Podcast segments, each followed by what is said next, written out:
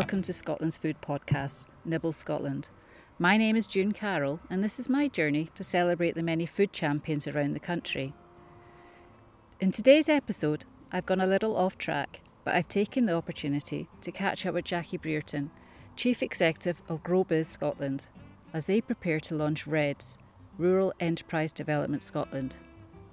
As you can appreciate, the coronavirus crisis has had a disproportionate effect on businesses and the self employed around Scotland's rural areas.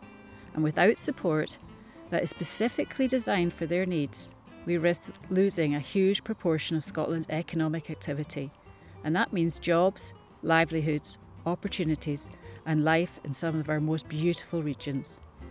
Jackie outlines the opportunities and how you can get involved with REDS. Apply for a grant worth up to £5,000 to get perhaps a kickstart you need and their pilot project Perthshire Artisans.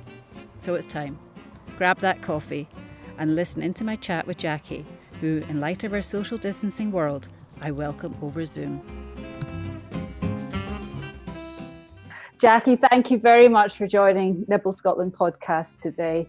And as we come out of lockdown, it's really exciting to now connect with people who are looking to grow Scotland again and get people re energized and back building their businesses. So, Jackie, you are Chief Executive of GrowBiz, which is the Perth and Kinross Enterprise Organisation. Please explain what GrowBiz is. Yes, I will do. It's lovely to be to be on this uh, with you, June, and to, to join Nibble Scotland. Um, so GrowBiz is actually Scotland wide now. It started as a Perthshire project uh, 13 years ago, and it's quite unique in lots of ways because it came from a group of local people in Eastern Perthshire who wanted to have a more localized kind of place-based approach to enterprise support. They could see all the potential, lots of individuals who wanted to develop micro businesses and be self-employed, but there wasn't that kind of support available. So there was a challenge fund at that time that the Scottish Government put together and cut a long story short, they were successful and I actually got involved about eight, eight and a half years ago, mm-hmm. originally as a volunteer because the lovely thing about GrowBiz is that as well as having professional team, and I've got nearly 30 of a team now, but we also have volunteer volunteers from the local community. And many of them have volunteered to become mentors for local businesses. So the diversity of the businesses we support is always amazes people because I think people have certain ideas of what the rural economy is made up of. Yeah. So some people think it's mostly around, you know, agriculture and land-based companies, and some others think it's about tourism. And obviously, food and drink's an important part of, of both of these. But actually, we have businesses from literally every sector you can think of coming to us for support. And as you can imagine, the last few months we've been particularly busy. Um, it's been quite harrowing sometimes because we've heard all the stories at first hand about what's happened to people's rural businesses. As a result of lockdown, we did a survey in April, and more than 64% of the businesses we were supporting had had to close altogether. Mm. That is, you can imagine, you know, we know a lot of these people really well, and to know that all their efforts, literally blood, sweat, and tears over the last few years, and it just kind of disappeared. Obviously, the, they have slip through the loopholes of what the government were trying to support? Unfortunately, yes. So quite a few did benefit, and you know you've got to give some credit, a lot of credit to both governments, Scottish government and UK government. Certainly, put a number of schemes in place quite quickly. But I think for rural micro businesses, um, and that's what makes up most of the rural economy, very small businesses, um, a lot of them didn't fulfill the criteria for some of the support. And of course, a lot are still, even small food and drink businesses are either operating out of home or a shed in their garden. They don't necessarily have rateable premises that they could get the, the business based, uh, business rates based grants. So, yeah, we've dealt with quite a few um, who just didn't get anything at all. Just kind of five different aspects of, of how we support. So I've got a fantastic team of enterprise facilitators, and they're all self employed in their own right. And they've been trained to be able to support somebody and they're, they're all good listeners and they all have a knowledge, either sectoral knowledge or general business knowledge. So I've got more than 20 of them available to me, which is great. So if somebody wants a one to one meeting, we can arrange it with one of the, the team. And obviously, for the last few months, that's all been online. Mm-hmm. Um, but we also do peer learning sessions. We're doing three or four of these a week at the moment, and that's for smallish groups between 15 and 20 and it's on subjects that people really need to know about if they're going to be developing a business. So a lot of that's around digital skills at the moment about how to use things like Zoom to connect with your customers or how to use videos more effectively in your social media, whatever it is that's going to just help them to get to the, the next stage. Okay. We also have a peer support um, model. So We've got very active peer support groups in the creative sector, um, adventure tourism sector. Okay. Um, and we, we have a full mentoring program. Um, in fact, our mentoring program's the only um, accredited mentoring program for businesses in Scotland through the Scottish Mentoring Network. Okay. So we're very proud of that. We've got more than 70 trained mentors. And people, they seem to have felt supported. You know, we've had really good feedback. Oh, that's good. So the types of rural businesses you're dealing with, I mean, from your artisan jewellery maker in uh, Argyll to, or where where are the growth sectors, or where's the where's the sort of interesting bits that are coming so, through? Yes, it's interesting. Interestingly, around sixty five percent of our clients are female. So that's a higher percentage than for other business support organisations. And I think that's for a number of reasons. We're definitely seeing more older women, maybe in their 50s and 60s, starting a business because they've decided to come out of whatever they were doing, or they've been made redundant, sadly, for some of them, or they just want to realise a dream they've always had. So that's quite a key demographic. Um, and again, they're all in different sectors. Uh, we're seeing a lot of younger people coming through as well. Mm. I think younger people who've realised that perhaps in the past they may not have wanted to stay in a rural area, but now because of better digital connectivity, they're um, they can see that they can still have a, the kind of life that they wanted. The opportunities are there for them now. And it's interesting, maybe lockdown for a number of people may give them new energies to try and put their hand to a dream or a hobby that they've been doing and stay within the community. I think you're right. We've seen a, a, a different, a slightly different um, um, sector, well, different types of clients coming forward just in the last few weeks, actually. So through the end of April, May, it was mainly existing businesses who just desperately needed help to mm-hmm. survive, to apply for funding, to adapt, to do whatever. Um, but I would say since mid June, we've had a lot more new starts, people who, as you say, they've perhaps just re reappraised what they want to do with their lives. Mm-hmm. Some of them have been made redundant, but what we've found is that they're all approaching it in a positive way. They're not saying, "Well, this is the only thing I can do." Mm-hmm. It's all about um, taking skills or experience that they've got and using it to develop something for themselves. So, tell me about this, Red. You're looking for a crowdfunding grant based? So so reds is reds is an approach more than just an initiative really. Okay. so it kind of encompasses everything that we've been developing over the years and just pulls it together into something that we can we've branded reds which stands for either stands for rural enterprise directory scotland which is the directory that we're forming or rural enterprise development scotland whatever whichever you want. Because because one of the things we want to do as part of reds is to have a partnership of all the organizations who support smaller businesses in rural areas and to have more of a a kind of joined collaborative approach to doing that. Mm-hmm. So for the last two and a half to three years, we've been organising a quarterly thing called a Rural Enterprise Roundtable. And that brought a lot of the organisations and agencies round the one table really for the first time to talk about the particular issues that micro businesses in rural areas faced and the opportunities um, that were there and the potential to grow the rural economy in different ways. So that was the, you know, your Scottish Enterprise and High and um, SCDI and SRUC and SRA, all these. Who's the end user? So I think it's two, well, there's more, probably more than two audiences, but two key audiences are obviously potential customers and consumers. So if you I suppose it's the reason. The reason that we've developed it is that recognition um, that we've all said over the last few months. Gosh, we must support more local businesses in rural areas. There's a recognition now that all these um, little enterprises that supported communities and helped them to be resilient and and got them through the last few months. Um, people want to continue to support them, but they need to know who they are and where they are. So there's that element of if you want to support uh, rural businesses as a consumer, whether you want to order something online from somebody up in Skye or whether you want to visit Oban and know that there's um you know a hand hand knitted jumper shop or something like that. Mm-hmm. So that's the, the end goal. But it's also for the public sector and the agencies as well because they don't know who the little businesses are. Yeah.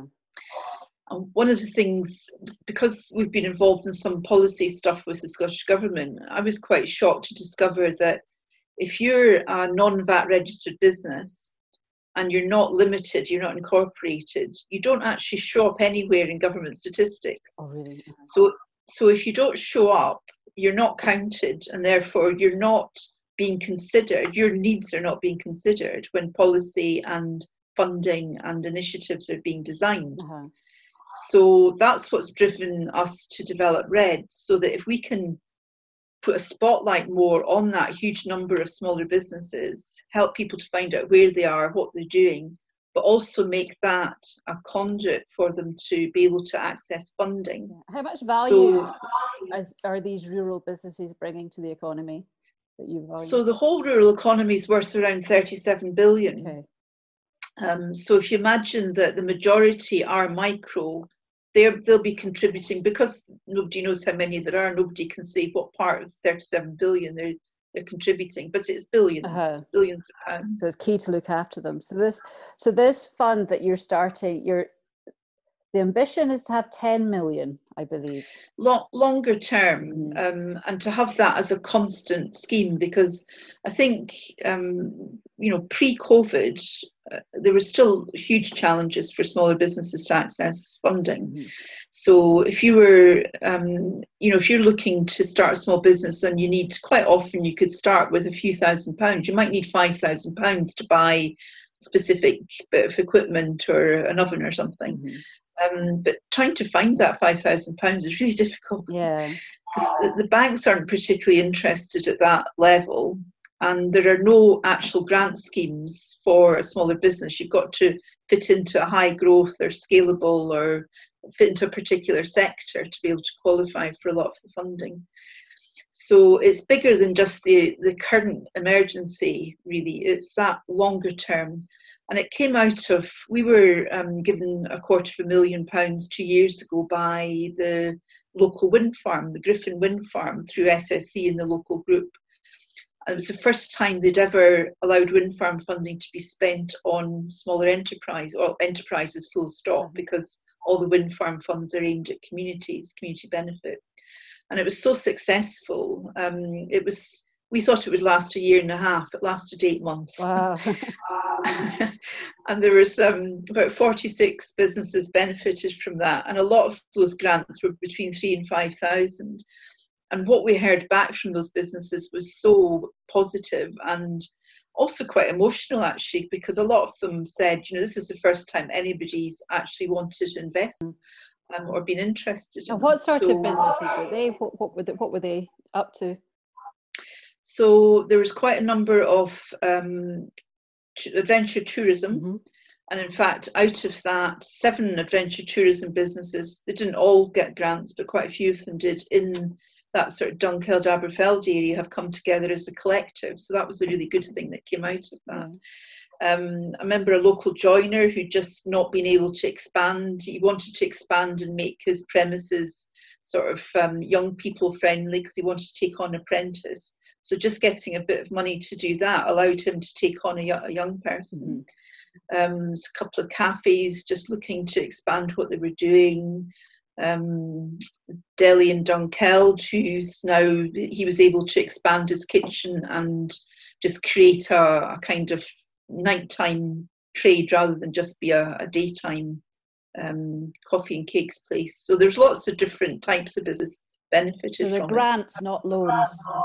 These were these these were grants, yes. Um, some of them used, some of them needed more money than we could give, so they were using them as leverage for for loans as well. But most of it, our money was grant. So this, the new, the, the three million you're going for at the moment, that money is coming from central government, and well, that's what we're we're hoping for. We're lobbying government okay. um, and anybody else that wants. We started a crowdfund campaign just to draw attention. So we got about six thousand just from individuals. Mm-hmm. Um, and obviously, we knew that we were never going to get the three million through crowdfunding, but that allows us to tell people what this is about and to as a result of that, we've now got lots of businesses who are registering to go on the directory and who want to be able to apply for the grants. But just as importantly, um, who want to be connected into something that, that's going to support them going forward. Mm-hmm. Because I, I, suppose the enterprise support part of REDS is really important, uh-huh. um, particularly outside Perthshire, where you know we've started to work in other areas, but for some businesses in certain parts of Scotland where there's limited support, they've, they felt very alone, very kind of um, out there with nobody really to support them. If you're doing crowdfunding, that often makes you think there's a return for people that are investing into the low into the grant. What's what is it in what's for them? So people that are pledging, um, the rewards are based on well, we're actually giving a, um, a digital piece of art to people that are pledging um, at a certain level. But the other benefit for um, fifty pounds and more is that they get a Reds card. So you'd hope you shop you'd shop in the outlets and that card a loyalty card type scheme. Yes, going. it's a gift card basically. So it means that you can either buy one for yourself or give ideally give it to somebody else that you know is either going to visit somewhere in Scotland or that supports Scotland. They might be living in America, but if they've got a gift card, they can use it online. And I saw you have Perthshire Artisans. Is that a separate business or is that part of the success of GrowBiz? So Perthshire Artisans is a subsidiary of, of GrowBiz um, and it's part of our Smart Village project. So we're create we're develop we're working with groups in different parts of Scotland to develop a thing called a smart village. I don't know whether you've heard of that. Please explain for the audience. so a smart village it's quite misleading because a smart village sounds like it should be a village, um, but they're not all villages. They're they can be villages. It could be a series of villages, could be an area, or they could like Perthshire Artisans. It's a community of interest. So hmm. the pilot artisan site is um, it's all about having a digital presence, and for them, it was working with artisans and makers. They were telling us that they don't want to spend their time marketing and selling their products. They want to be spending the time making them, but know that they're selling them in a in a in a way that matches their the quality and their artisanship. So Perthshire Artisans is a pilot which is just about to extend, but the first nine artists and makers are up and running on it. And it's very much about telling their story. There's a video for each. It's about explaining why they became the skilled artisans that they are, um, and then they can sell their products on the site. So are they are they paying to be part of that site? They pay a small um, monthly fee to be part of the site, and then um, depending on whether some of them want us to do they want us to do the marketing for them their social media and their fulfillment. So they they just pay a fee according to what part of that is. Because often that is a problem with rural businesses and small businesses because you may be skilled but you run, running your own business you can't be account you can't be marketing you can't be the salesperson you can't make it.